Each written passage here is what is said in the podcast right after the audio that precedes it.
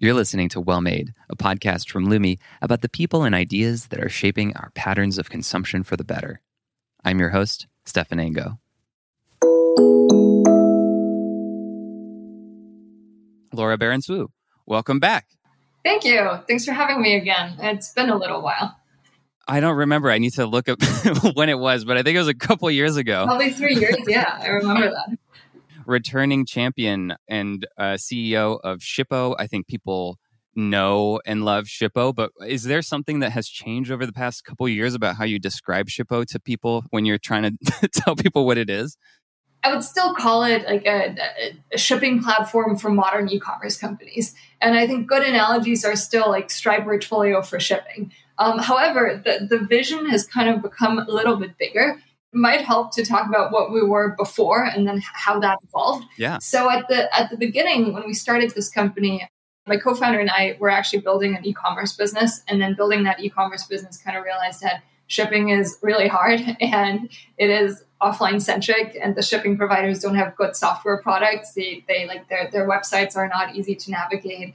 Their um, APIs are terrible it is hard to get someone on the line for like account management or, or, or, sales. So that was that was like difficult. So we we started to look into what, what we could do there and decided to just like model it pretty much after like Stripe or Twilio, two companies that back then were, were much smaller, like API centric companies that were going into a somewhat outdated space and then building a developer first or, or easy to use developer experience, a product first company in the in the shipping space. And um back then we thought the main shipping challenge was really like buying shipping labels.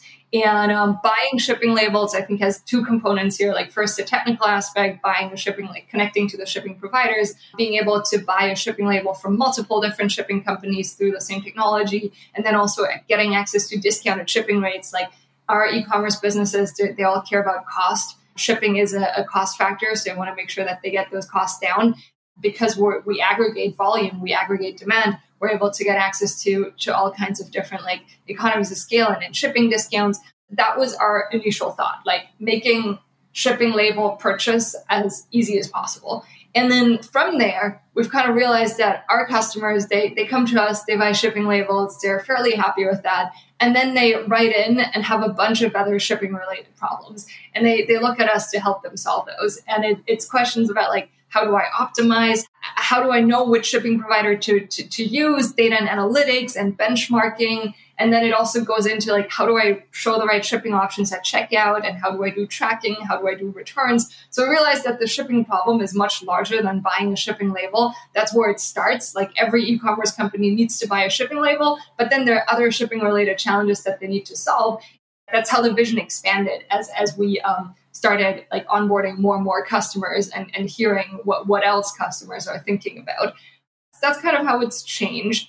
I would say like we, we started for sure very US centric and um, are now like shipping is just inherently global. There's there's no way around that, and and we're moving forward in that world of globalization where everyone can buy stuff on the internet and people don't really know where they're buying from. They see a website that they like, and the the product can be located anywhere. So we're kind of moving more into a, a, a like a more and more globalized world where even SMBs can can sell internationally. And um, that's another trend that we're seeing, and we're starting to expand internationally to, to support that trend as well.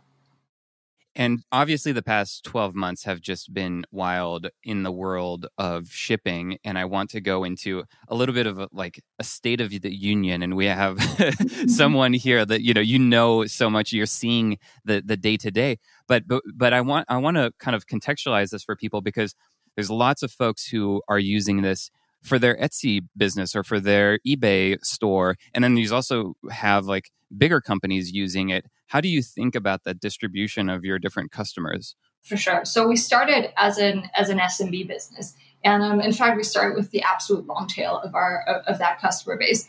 It, it, was born really out of pragmatism. Like when we mm. started the company, our first product, and a shipping API we start we talked to everyone we talked to a lot of e-commerce businesses that were better established got introductions to them and um, the, the question was always like how many packages are already going through your api And um, when we were very early, there were zero packages going through our API. So um, that was just the honest answer. And then the, these companies, they like shipping is critical infrastructure for them. So there was no real incentive or no, no, it's too risky to switch to something that had zero volume going through and it was very unproven. So um, we went back to the drawing board and decided with, with that knowledge, let's go after the smallest possible customers. They have a giant pain point they're probably not going to ask us any questions about how many packages are already going through us.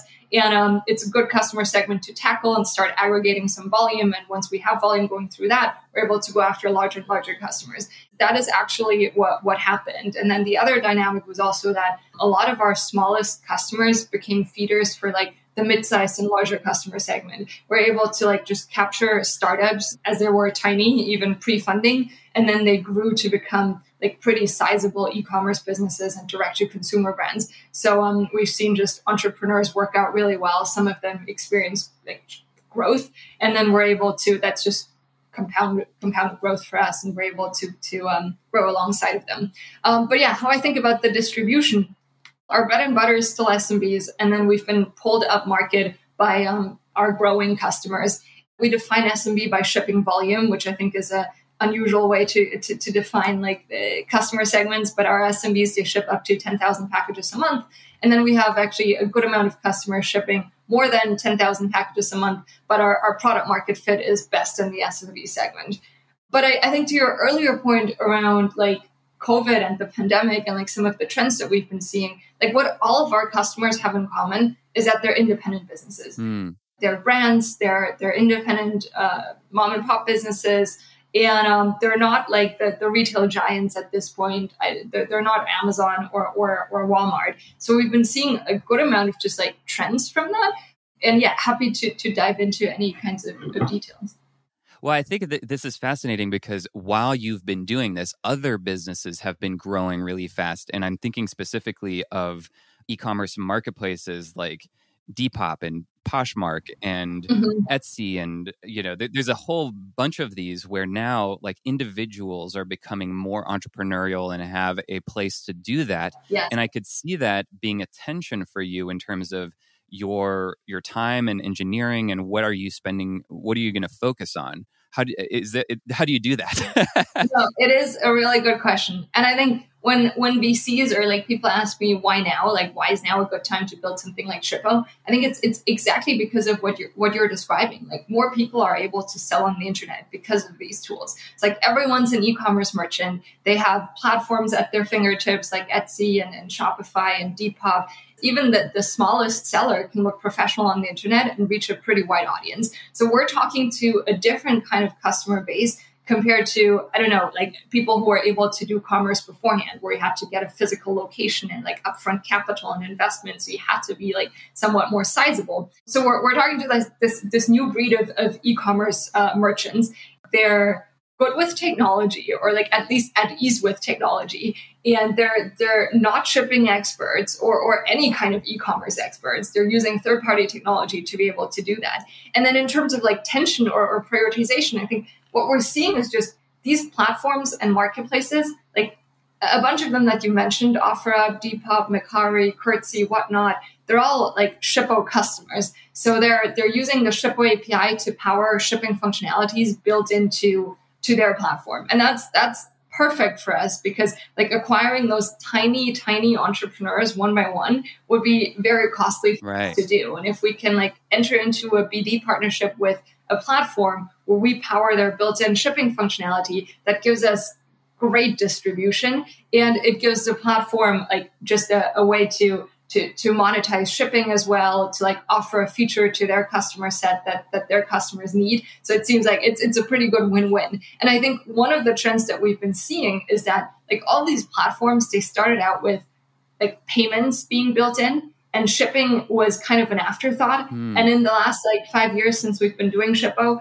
um, shipping has become just a must-have functionality in these platforms and marketplaces.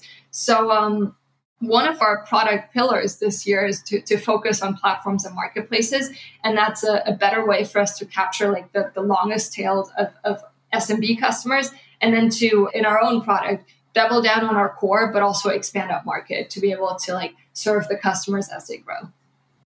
So in the last 12 months, there have been a lot of like big different forces happening in the world. I mean, obviously COVID, mm-hmm. but there's some some things that were that were already happening, things that were already in motion. And uh, let's assume that our listeners kind of know something about uh, what's going on, but maybe not everything. And the things that I'm thinking of are, you know, the holidays were really rough, and I, I would love to get your insight on why or what are the like causes of that. There's a big shift in you know Amazon bringing online their own uh, essentially carrier network that they're using for themselves. Mm-hmm. And then, you know, there are things like the USPS and, and some politics around that, around what was going on with sh- changes to the USPS. Should, should the USPS be a profitable entity? Those types of things. Like all of these different forces are happening at the same time. And I'm curious, and then obviously everyone's at home and and and how do we get um, packages in and out of people's homes and that kind of stuff. And so i'm curious with your lens on the world like how do you think about all of that? Or can you give us a little bit of a, of a state of the union on what happened uh, over the past few months? It all starts just with increased demand for shipping. Like people have been shipping more. And um, that's because like the, the trend of selling on the internet has been happening for a good amount of time. That was nothing new. And there was like a steady growth in e-commerce penetration. Um, and then in, in addition to that, like when COVID hit, all, all of commerce just shifted online. Like people didn't want to go to the stores anymore people are just buying on the internet instead. And also, I think a new customer segment discovered online shopping. Like my my, my parents are, are buying on the internet now; they've never bought on the internet before. It's like it, it just became necessary for like a new customer segment as like the late adopters to learn how to do this. And um, what we saw in I think exactly almost exactly a year ago was like March was not really a, a good month. I think like for every for everyone in the everyone doing business like they were bracing themselves. In march like i think consumers did not really know what to expect. There's a lot of conflicting stuff on the news. So um like some things were being bought much more than others. Like we saw an increase in obviously t- toilet paper like everyone right. knows that.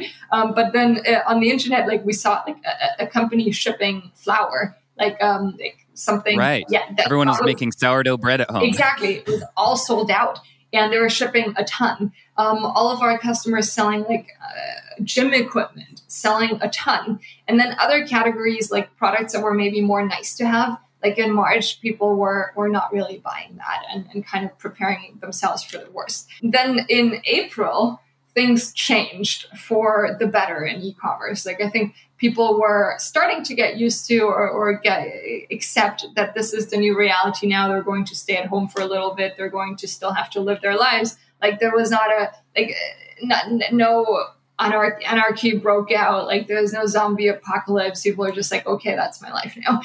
and um, given that that was the case, I think life just started resuming, and people were buying on the internet more and more, more than before and um, they're buying all kinds of stuff on the internet. And so all of our customers, we saw uh, like in, in, terms of our cohorts, all of our cohorts were growing faster than before, like new cohorts and existing cohorts. And then we also had just a good amount of, of new signups, and that was probably just a frenzy of like businesses that were um, mostly offline businesses were starting to open their online stores, making sure that they can continue doing business on the internet. We also saw a lot of like entrepreneurship happening because of the, this new environment. So people selling and making face masks. I think Etsy saw that in their numbers as well. Right. That was really good. Just all kinds of, of new entrepreneurship emerging.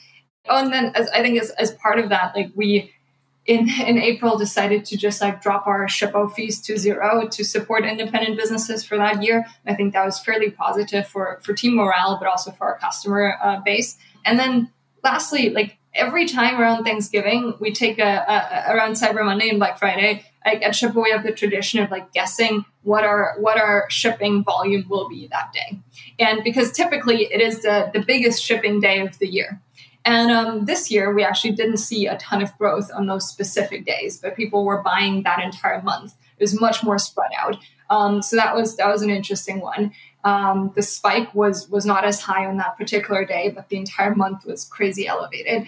And let's see what else. Um, in terms of just the, the shipping provider landscape, I think there are a few very interesting um, developments. Like we've always had the had the hypothesis that the shipping like landscape will become more fragmented mostly because like you, have got the big carriers that you know about like usps fedex ups and um, we've actually seen like a lot more small shipping providers that are up and coming or regional shipping providers and we've seen that also because some of the sh- larger shipping providers they're seeing they were seeing delays they were not taking on uh, new business or they were um, getting rid of uh, certain SLAs, and then that made other carriers more attractive.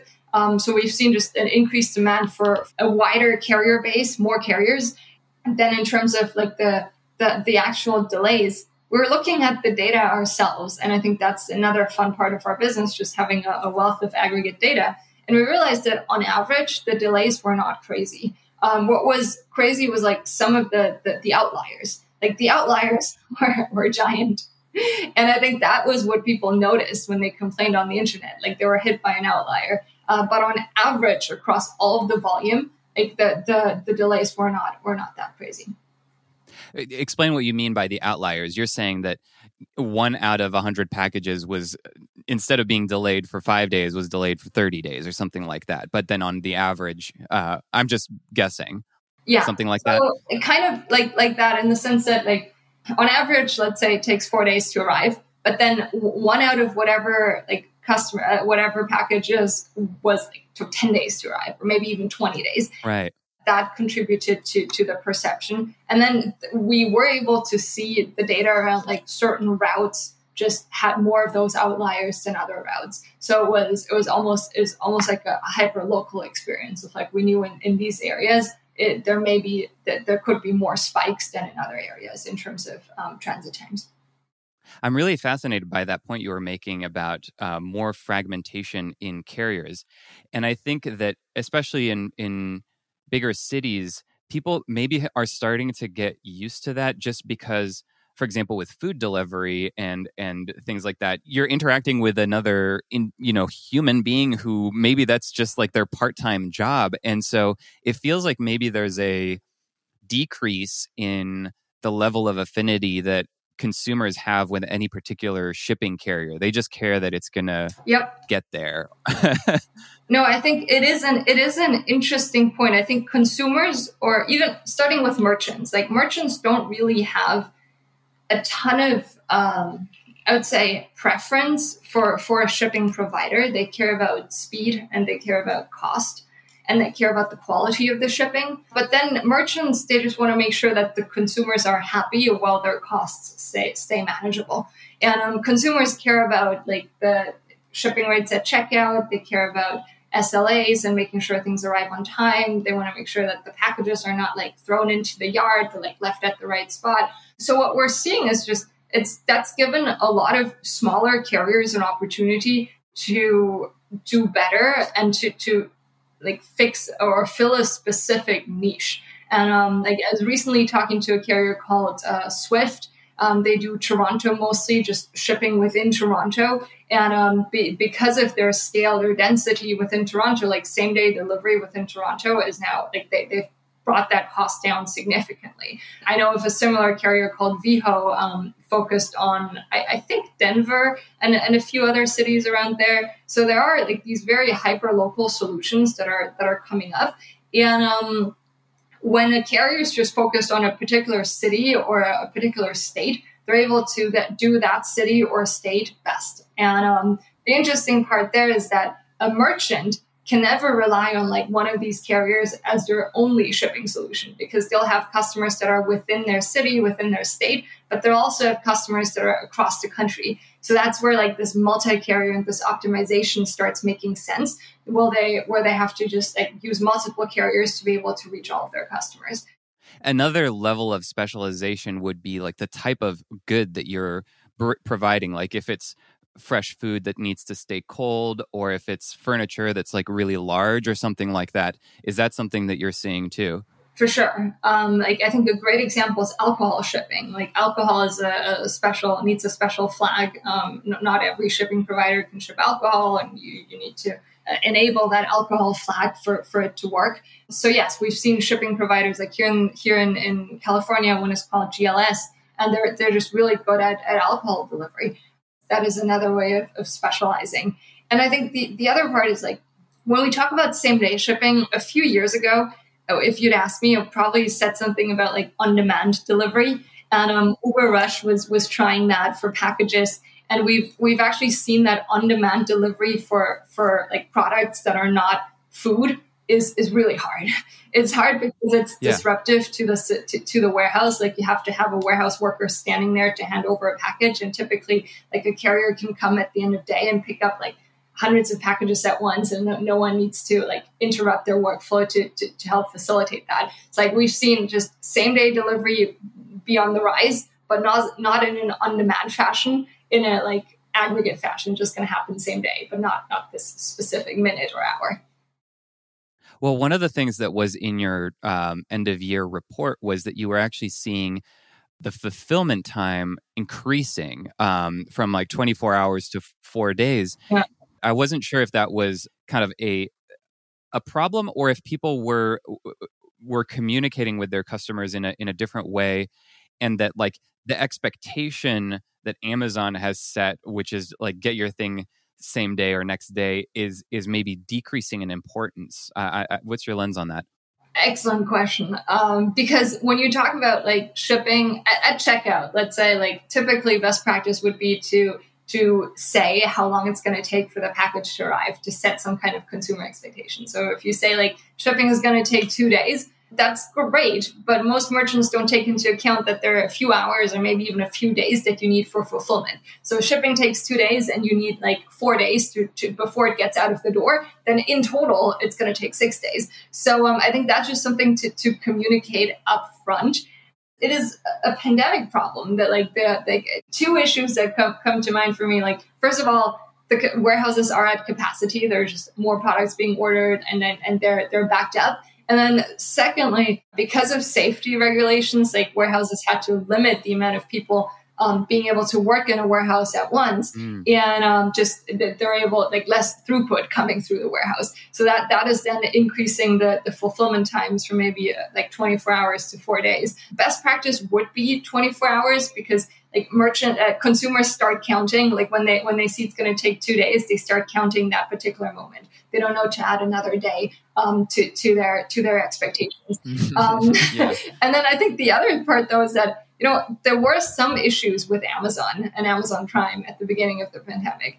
And i think that made people just more sensitive or like more aware to buying from independent businesses and more open-minded for like longer wait times because there, there was no alternative. Like Amazon wasn't working, so like other they had to look for other options. And then like uh, in, in addition to that, I would say people were also just more they wanted to support independent businesses. I for sure felt that in, in america that people wanted they want to support independent businesses. Mm. they are aware that independent businesses are struggling. They prefer to buy from someone um, who's like trying to, to to keep their business up and running than than buying from a from a giant company. So i've seen that awareness and that that's really really good.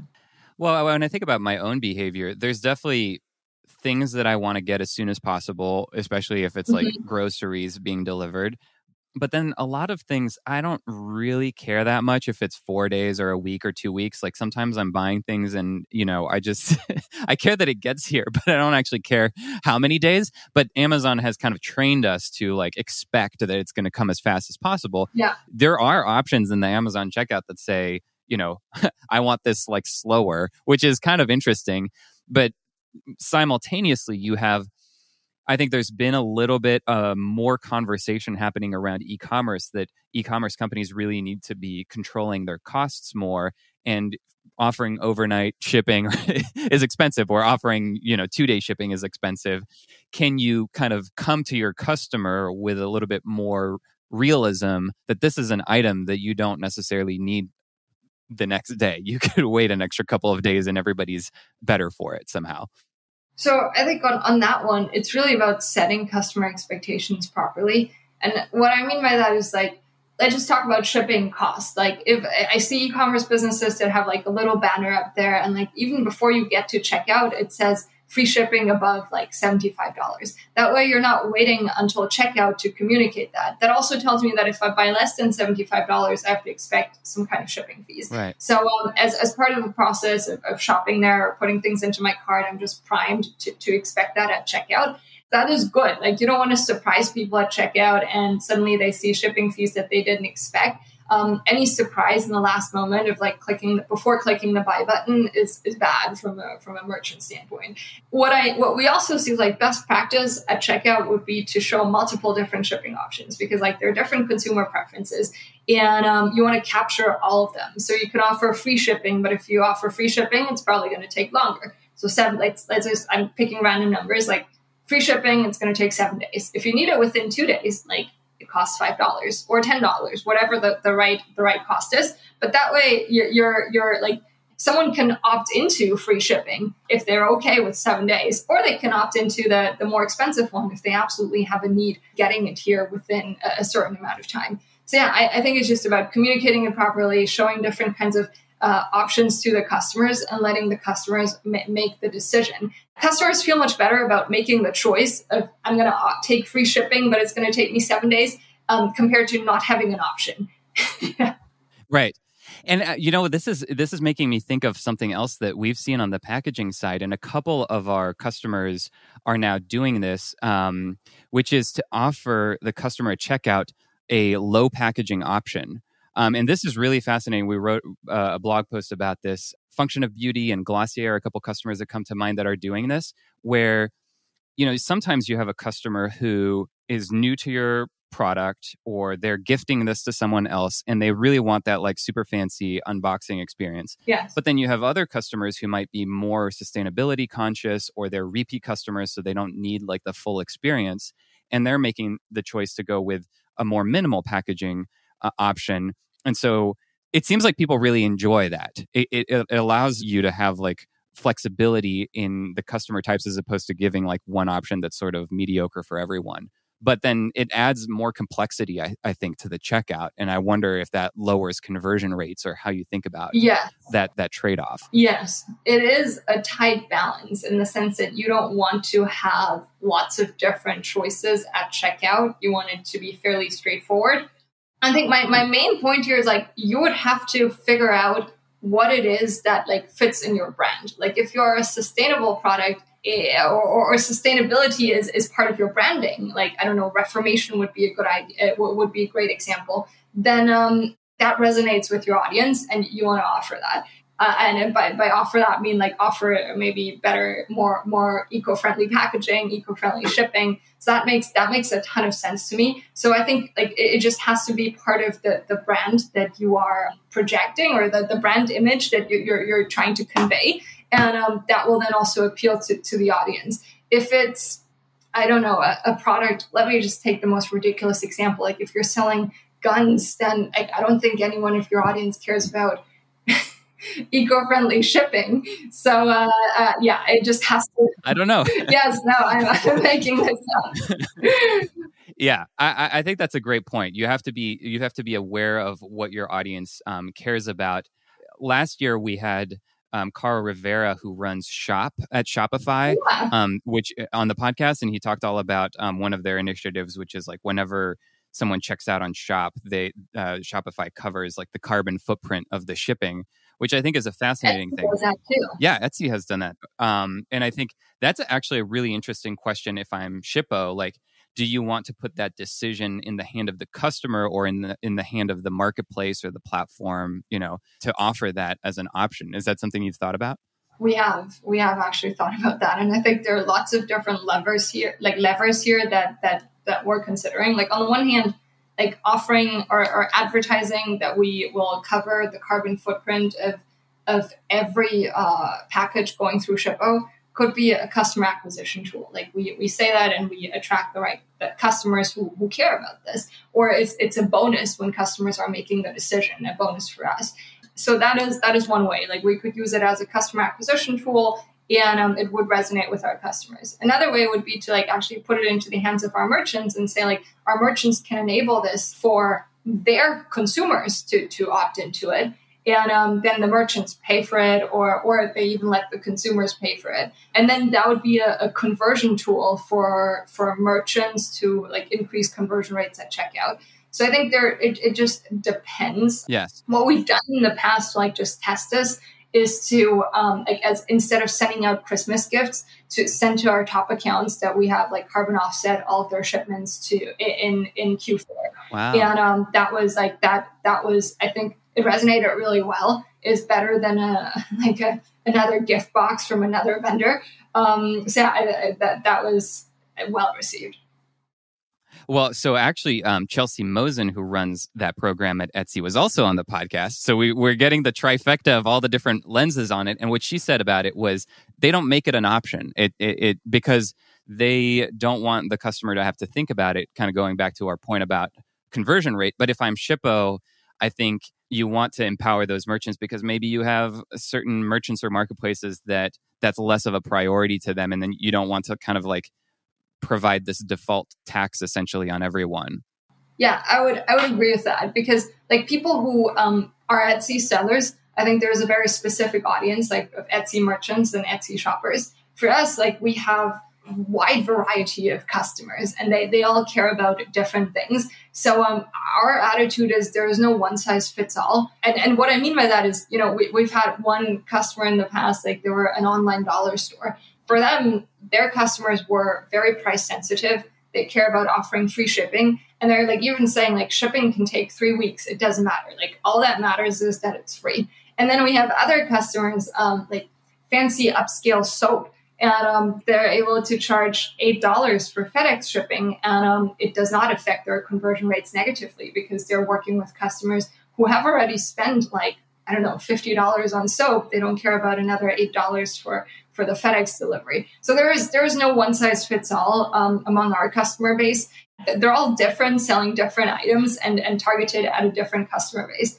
I think the the other one is also like free shipping um, thresholds I, I love that as a strategy to get more like to, to get the cart value up but it's again like I, I can't tell the store to say like $25 is always the best free shipping threshold. Like some people sell items that are worth hundreds of dollars and you might want to have a free shipping threshold at $200 and some customers might be selling postcards and their free shipping threshold should be $10 so there's yeah, there's a, a, big variety here. But that's that's what's making this fun. Yeah. Well, going back to the fragmentation of um, carriers you tweeted recently about the fact that amazon is now shipping more packages than fedex which uh, you know for the average person they might be surprised to hear that what, how does that make you feel? Because I'm guessing Amazon is not accessible as a as a shipping carrier in in Shippo, or is it? How, how do you think about that? It's, it's not right now, but I think that the interesting part is like if Amazon was to make this shipping service available to people not selling on Amazon, then we'd love to have it be a carrier on Shippo. Yeah. We want to give our maybe they will. I don't know. Maybe they will. Yeah, it, I want to. We want to give our merchants as many options as possible, and whatever makes them more competitive. And then I think there's always the fear around like, will Amazon take your data? And then it is really on our merchants to make that decision themselves. Like if they're able to save on shipping and they're not afraid about their data, then they they should go with that option. And if if they care about their data and they're willing, they, they're not interested in in the Amazon service, then that that's fine too. Like one thing just to throw out there, like people always ask me, why don't all merchants sell on Amazon? And um and then like just put all their items into FBO. Uh, FBA, sorry, not FBO. Yeah. Um, and and then the answer here is like most, and that, that also like is like I think part of, of, of your business. Like most of our customers, they're e-commerce merchants who have a brand and they want to own the customer right. experience. They want people to come to the Aesop website to buy the Aesop soap, and um, they want people to get the box that's branded and the unboxing experience. They don't don't want the Amazon Prime logo on there, and then they want to control the whole experience. Exactly. Yeah. So um, we're we're seeing that a lot, and I think the a stat that I saw recently, maybe a year ago, was like almost 80% of searches on Amazon are generic word searches. So people typing in soap instead of the brand, right. or like mattress instead of the brand, socks instead of Bombas socks. And um, yeah, so that's that's just a, again a different different type of purchase. people buying on Amazon, they're like they want something generic, they want it fast. And then people who go on Bombas stocks, they are looking for the Bombas stocks and they have some sort of association with these stocks being superior, softer, whatever it is if I'm an upstart carrier, I'm starting a, a, my new shipping company in Los Angeles. What do I do to be part of Shippo? Are you seeing that behavior? For you, you mentioned GLS, for example. Like, how do they go about making sure that like their tracking information connects to you, or are you doing that work on your side? Yes. Uh, it is uh, an ongoing discussion that we have, but we have two different options. Like, on the one hand, we can do the integration work. We integrate carriers to our API and um, we own the the like end-to-end integration work and we do that mostly for large carriers so like for fedex dhl usps we're now doing that in europe for a number of carriers and then we also have a, a carriers api so just an api endpoint that we expose to carrier to carriers who can then build to us and then they're doing most of the heavy lifting. Like we've built the carriers API, so we've, we've kind of done our part. They do the heavy lifting of connecting to us, and then we do the, the QA at the end, making sure that, that everything's good and working, and they're in charge of maintenance. Um, that works. So we have these two different options, and um, GLS is a great example because they did the integration to our carriers API, and and that's been that's been working fairly well. And I, I think we see that as an interesting um, way to scale just our carrier network. Uh, also, because there's been increased fragmentation, and then our appeal to smaller carriers is different than to bigger carriers. Like we can't really function without the big carriers; we have to have them on the platform. And then for the smaller carriers, it is um, the dynamic is slightly different because they see us as a way to to tap into demand that they wouldn't have access to otherwise. Right. The merchants can use us as a discovery tool for more carriers, so um, they have more incentives to do the integration work to us. Do you find that those new carriers have the the technical chops to be able to do this? Like, it, how are things evolving in that world? Yeah. So most of the new carriers that are emerging, they're emerging as like tech companies. And I think yeah. And Swyft are two very interesting examples. There are others out there as well. They're, they're tech companies, tech platforms, they get venture backing. So um, they have all of the resources and the know how to, to do that work. And it's, it's not hard for them. And then um, more of the traditional carriers could be a harder lift there. And what we're thinking about then is just like we could provide professional services and charge for that. Um, we could even have contractors that are like our professional services team that, that we can we can lend out and and, and then um, make make it work. Yeah, so I think there are different options. Yeah, it's fascinating to to imagine because I mean the UPS website is is really bad.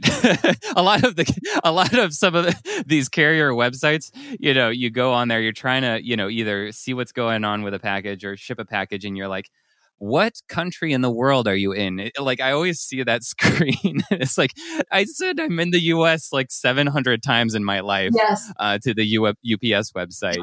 um, so so there are things like that that that keep happening, and I feel like this fragmentation. I don't know what's going to you know happen for these big carriers, but um, I hope that it motivates them to keep making the the experience better on their side too. Yeah, I mean, what the big carriers have as like uh, an upside is just they they have that network that already built up. They have the infrastructure. They have the density. And, and then they have a wider reach. Like it is hard to to start a national carrier on day one. You can start a same city carrier, and that's that's like doable. But like a national carrier, you just can't you can't do that. So um, that is what what the big carriers have in terms of upside. And then I, I, do think that they're really they're just really good at logistics. Like we, we talk about their their website being like maybe not the prettiest, but like in the background the logistics work. And um, we've seen it's incredible. Yes. And we we like I don't know like vaccine distribution was another great example. Like yep, they just spun that up and um, it worked. And I, so I think they're they're that's kind of where we see our like partnership come in with these carriers of like you do what you're best at, which is the delivery stuff, the logistics, the supply chain, like driving the trucks, making the warehouse, all that work. And like we built the software because that's what we're really good at. And then we can like th- that's kind of the, the partnership opportunity that we see. And then in addition, I think the other things that we're really good at is like customer support, account management, like being close to our customers, speaking their language it is our opportunity that the UPS website is maybe not the prettiest. I, I think you bring up a really good point, which is that in general, there's, there's a lack of appreciation for, for how complex this is. There's a, a guy I follow on Twitter called Craig Mod who was uh, basically started selling this book from uh, that he made in Japan, and it was like forty bucks to get the this big book from Japan to the U.S. and people had to pay for it. And it's like forty bucks for a this like this book to get from someone's hands in Japan to your hands is a miracle.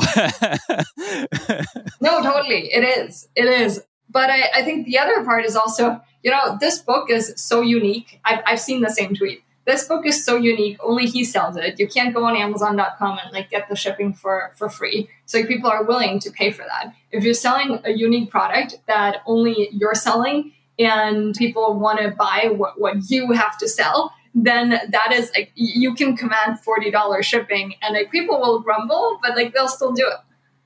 I've never told this story on the podcast before but um the way that we acquired the Twitter handle for Lumi like twitter.com slash Lumi, is that for some reason, Lumi, the account, was owned by a construction worker in Albania. Nobody, uh, I don't know why he'd never tweeted. He like signed up for Twitter. I don't even know how, but this was around like 2010 or something like that, or 2000. Yeah.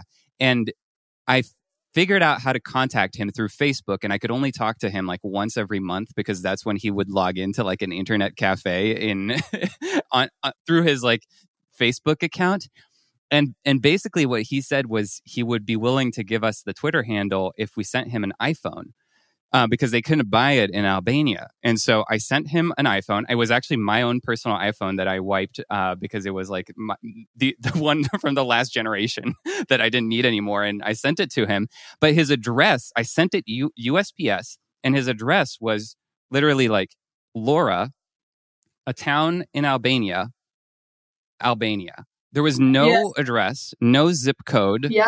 It was just his name and a town and the country and it got to him and i paid i think i sent it i don't think i sent it first uh, first class i think i sent it uh, priority or something but i probably sent it for like $12 and i was just like we have to appreciate that this is possible in our world it is pretty crazy you know i, I agree i send packages to my family in, in germany and like just boxes of things it gets here within a week and uh, someone delivers it to their home yeah it, it's pretty cool I think the sad thing is that like people notice shipping when you're fucking up. Yeah. Like when something's wrong and you didn't get it and it's lost, broken, stolen, didn't get there in time, that's when they get angry.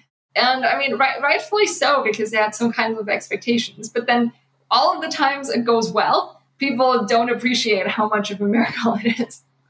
I mean, this is the constant thing at Lumi because it's the same for us with with manufacturing. Like 99.9% of things that get manufactured through Lumi are completely perfect. And then one, you know, 0.01% or 0.1%, like something goes wrong of some kind. And, you know, you, it's like when you're on your Wi-Fi or whatever, if your Wi-Fi stops working, it's the end of the world. Like anything that's a utility that becomes like so part of your daily life, electricity, water, being able to ship things all over the world. I mean, it's an incredible fact that we have this infrastructure and if we take it for granted uh, which is kind of uh, a thing that when you're working in that world you have to remind yourself to stay kind of like optimistic despite the fact that you only get the complaints. It's the trade-off that comes with being essential. Yes and I, I think like this year or this last year people maybe got a little bit of a, of a dose of like it's not always running smoothly. Like if, if warehouse workers can't come to work because um, a global pandemic is happening, then items can't be shipped out, and then consumers can't get what they want to buy. And if if the the shipping providers are at like complete capacity, then the consumers have to wait a bit longer. And yeah, I think the other part is like if we're just talking about fragmentation again, I think the shipping providers, a lot of the traditional ones, like they're they're built for mail delivery and I'm kind of reusing that infrastructure right now for package delivery. Um, no one's sending mail anymore. But yeah, it was it was meant like all these shipping providers were built initially for for mail, not not really for for packages. So that's just um, that's a great point. It's an interesting thing to, to keep in mind, and um, I think I, I, think what I saw recently was that the the postmaster general, the the new, or newish postmaster general of the USPS, was saying that they want to really lean more into packages now, and um, I'm, I'm excited by that. I think it's the, the right thing to do, but quite frankly, like it's been a reality for a good amount of time that mail is declining and, and packages are up. And it's taken these carriers a little bit to adjust to these new realities. Well, I mean, the USPS has been around since the, the beginning of the US, and, and you, I'm not sure FedEx. Their FedEx is like the new kid on the block, right? Because they've been around since the 70s or whatever. so, so um, you know, I think it's interesting to to think about it from from the, the that perspective on like what time scale mm-hmm. they see things because we're in the startup world and everything's moving so fast. Um, but they're making these infrastructure bets that are you know decades long and the fact is that even however optimistic, you know, we are about e-commerce and how fast it's moving, uh, we it's still only 17% of of what's going on in the US. So if if if we if if uh, retail moves to more e-commerce, let's say, you know, 50% over the next 15 years or something like that, that means a lot more packages. And how do we actually how do we actually do that infrastructure wise? Yeah.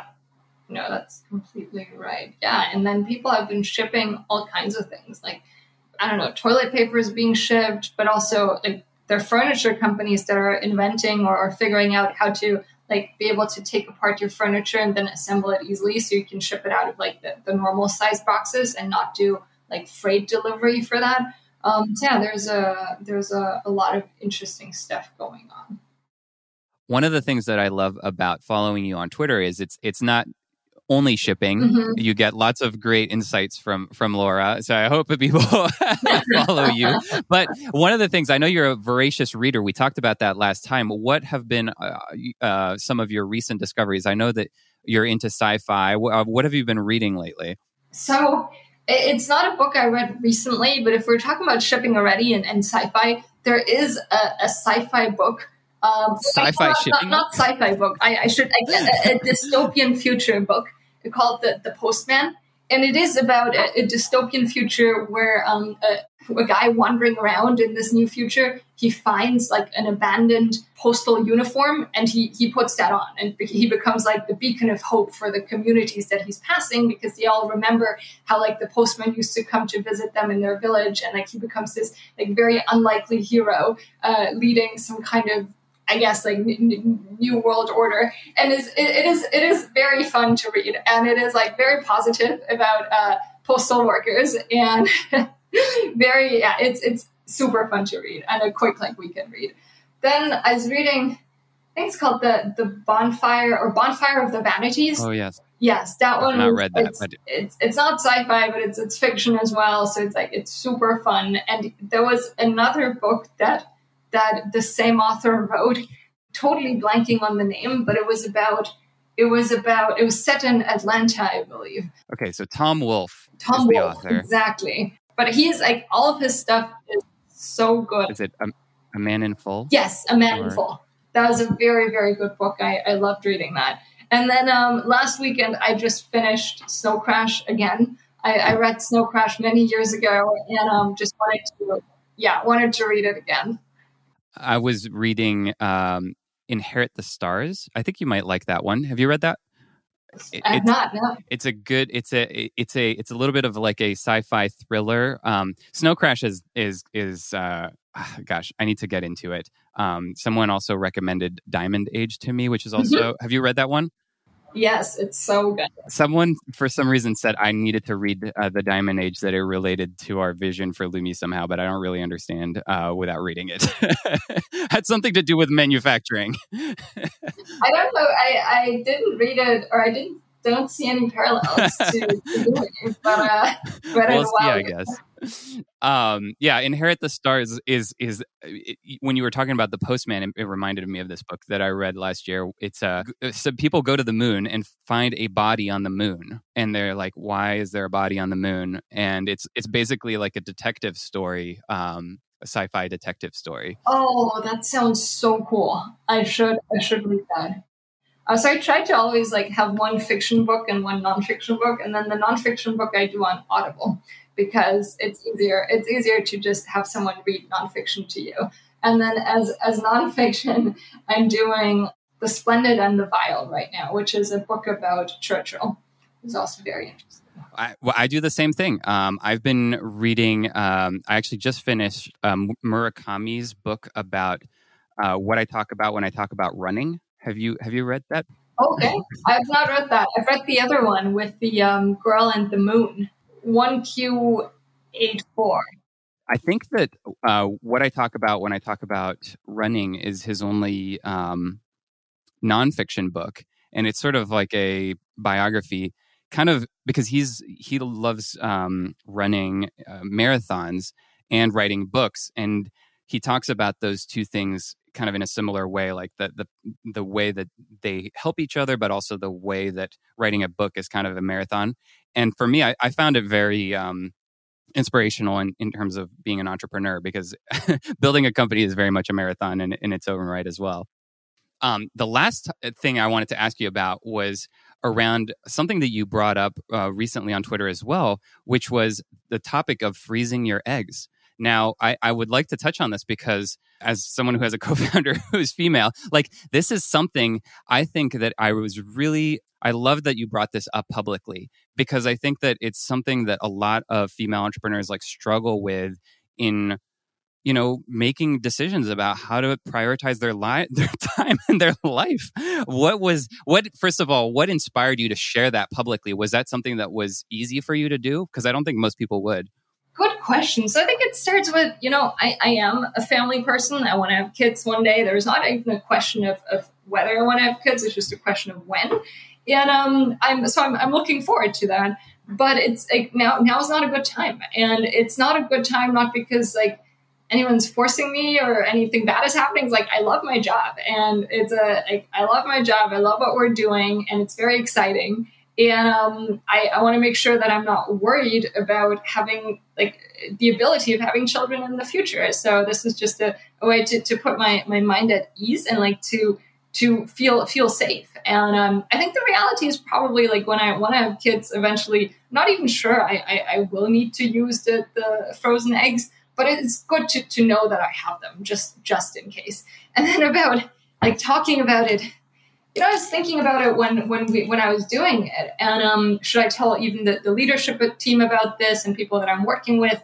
And the reality is just it is so taxing on your body and also on your mind. And like I, I can only I've I, I not not been pregnant, right? Like I, I feel like or I, I hear, I think that like when you're pregnant, you're experiencing these kinds of side effects for nine months and you're feeling bad for, for nine months.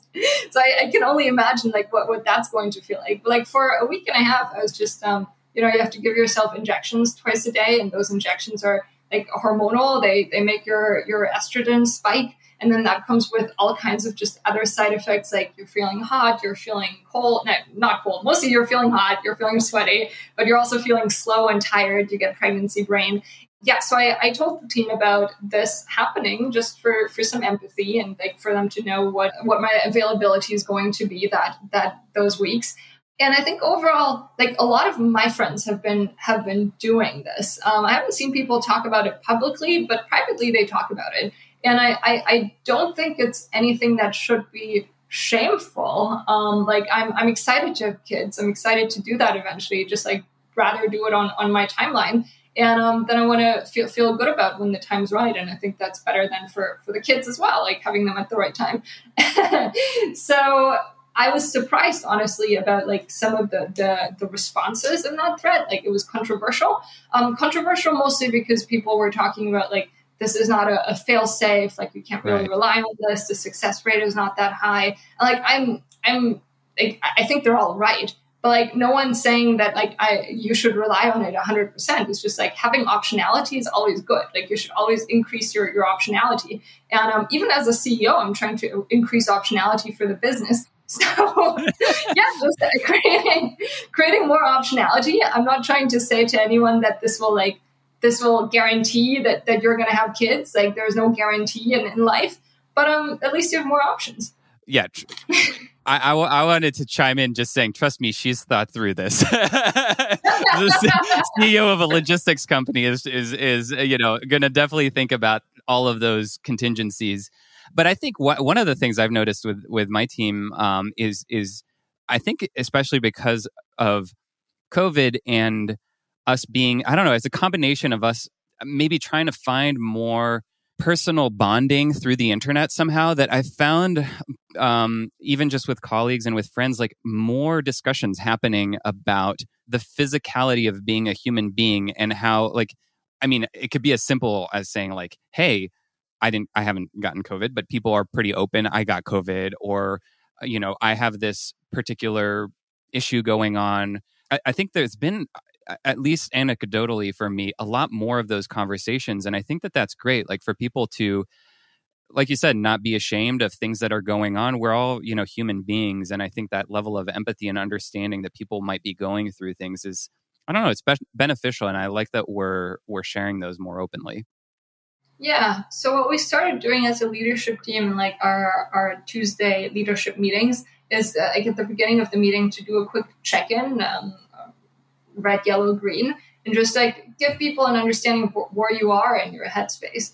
And you don't really have to say, like, if you don't want to explain why you're red, that's fine too. But at least people know that, like, your headspace is you're agitated right now and, like, or, or you're distracted by something else that's going on at home. And given that, like, work and home is so close at this point, yeah, it can't, can't really separate. It's just, it's just like, yeah, influencing it's so much more visible if some, if some someone you know we we all know we're all used to now kids and dogs and things in the background going on. And so i think there that has brought us weirdly like closer together about just the reality that that's that's just something that's going on in everybody's life. Mm-hmm. yep agree and um, people are actually i think people are fairly understanding about that. Like everyone has their kids at home everyone has their dogs barking and um, it just there's no, no, way no way around that. I've gotten to see people's pets that I normally wouldn't see. I've gotten to see their kids over Zoom. So yeah, it is. There is a human side to, to this, to like sitting in front of Zoom, and it's. It, it, I, I've enjoyed. I don't want to say I've I've enjoyed it, but it's just I'm trying to find enjoyment in. You know, this is just our new reality right now. So let's not like think about I want to go back to the office. I want to go back to the office. But what are some of the positives about about this situation? What are you looking forward to uh, for the next year? Are there any things, Shippo or otherwise, that you're really excited about? Mostly hiring. Um, very much looking forward to hiring, and um, it's been an incredible feeling. Like I, I don't get to see everyone because we're not in the same office, like sometimes I join meetings and mostly as like a way of listening in. I'm not the one who's presenting in the meeting. I'm just participating. And I, I hear other new Shippo team members talk about the business, about our customers, about our problems and their solutions. And I'm just like so impressed. Yeah. so that's, that's such a cool feeling, right? it is a really cool feeling. And I'm, I'm, learning things about my own business and how they think about it. So it's, it's an incredible feeling. And I've enjoyed that about, about hiring, just having more smart people thinking about these problems and um, thinking about things that I, I don't have the bandwidth to think about anymore and it's been it's been fun. We're I think 170 people right now. We hope to be 300 by the end of the year, and wow. then we're trying to build the machinery to be able to hire another 300 next year. So um, we're really trying to just like build, yeah, grow as fast as we can in terms of team. It, it's just across all teams, or what kind of people do you need? If people are listening and want a job. yeah, for sure. Product death. Like we, we need a lot of engineering and product resources, but it is it is across all teams. Like we need recruiters to be able to do this. We need customer support people to be able to like take care of our growing customer base. We need BD people, marketing people. So there's really uh, across the board. We now have functions that we didn't have before. Like we've I don't know, we've never had BizOps people. Now we have BizOps mm. people. We've never had M&A and uh, people working at Shippo. Now we do. So yeah, also we've got new functions that just didn't exist beforehand. That is that is so fun, and and I can I, we're fifty, so it's not at the same scale, but um, I can relate to that feeling that you were describing. Recently, it's been fun that the name Lumia is enough out there that we're starting to see some applicants that are coming more from like I guess, the traditional industry, but who are young and have like a lot of excitement and kind of are finally the type of people who bridge that gap. Yeah. And I think that's really exciting because uh, over the past uh, few months, we've been able to hire people who they're uniquely like bringing those two things and i can imagine that happening at, at shippo too like people who are who have experienced things uh, you know maybe having worked at big carriers or other places where they're like faced with those problems but then they want to bring that knowledge and combine it with like what you're doing with technology and i think that that is like a super if you're in that like venn diagram uh, I, I think working at shippo would be like amazing for sure. No, I, I think, yeah, people with e commerce experience, with shipping experience, or people who just want to learn about it, as long as you're curious and, and willing to learn something that's pretty complex, um, I think like shipping experience is, it's not easy to acquire, but it is possible to learn. Uh, any links or things we should point people to? Obviously, we'll we'll have your Twitter link, yeah. Shippo. Uh, w- w- where should we point people to? I mean, if you uh, there's slash hiring for for our, our job breaks or slash jobs, sorry, and and then what else should we? I think that's it. Yeah, Twitter, our website, the hiring page. No, these are all good. Um, well, thank you so much, Laura. It's always fun to ta- talk with you, and and I hope to check in again in uh, another year or two, see how you're doing. well, thank you. Thanks for having me. Thanks for listening. If you enjoyed the show, if you got something useful out of it, I would love to hear what that was. Consider writing a short review, could be just a sentence long, by going to iTunes and searching for Well Made. I want to hear it all. I want to hear good, bad. I want to hear your constructive criticisms. I am just trying to make this show as useful as possible for you. So tell us what you think. That is the very best way that you can support the show. Thanks, and see you next time.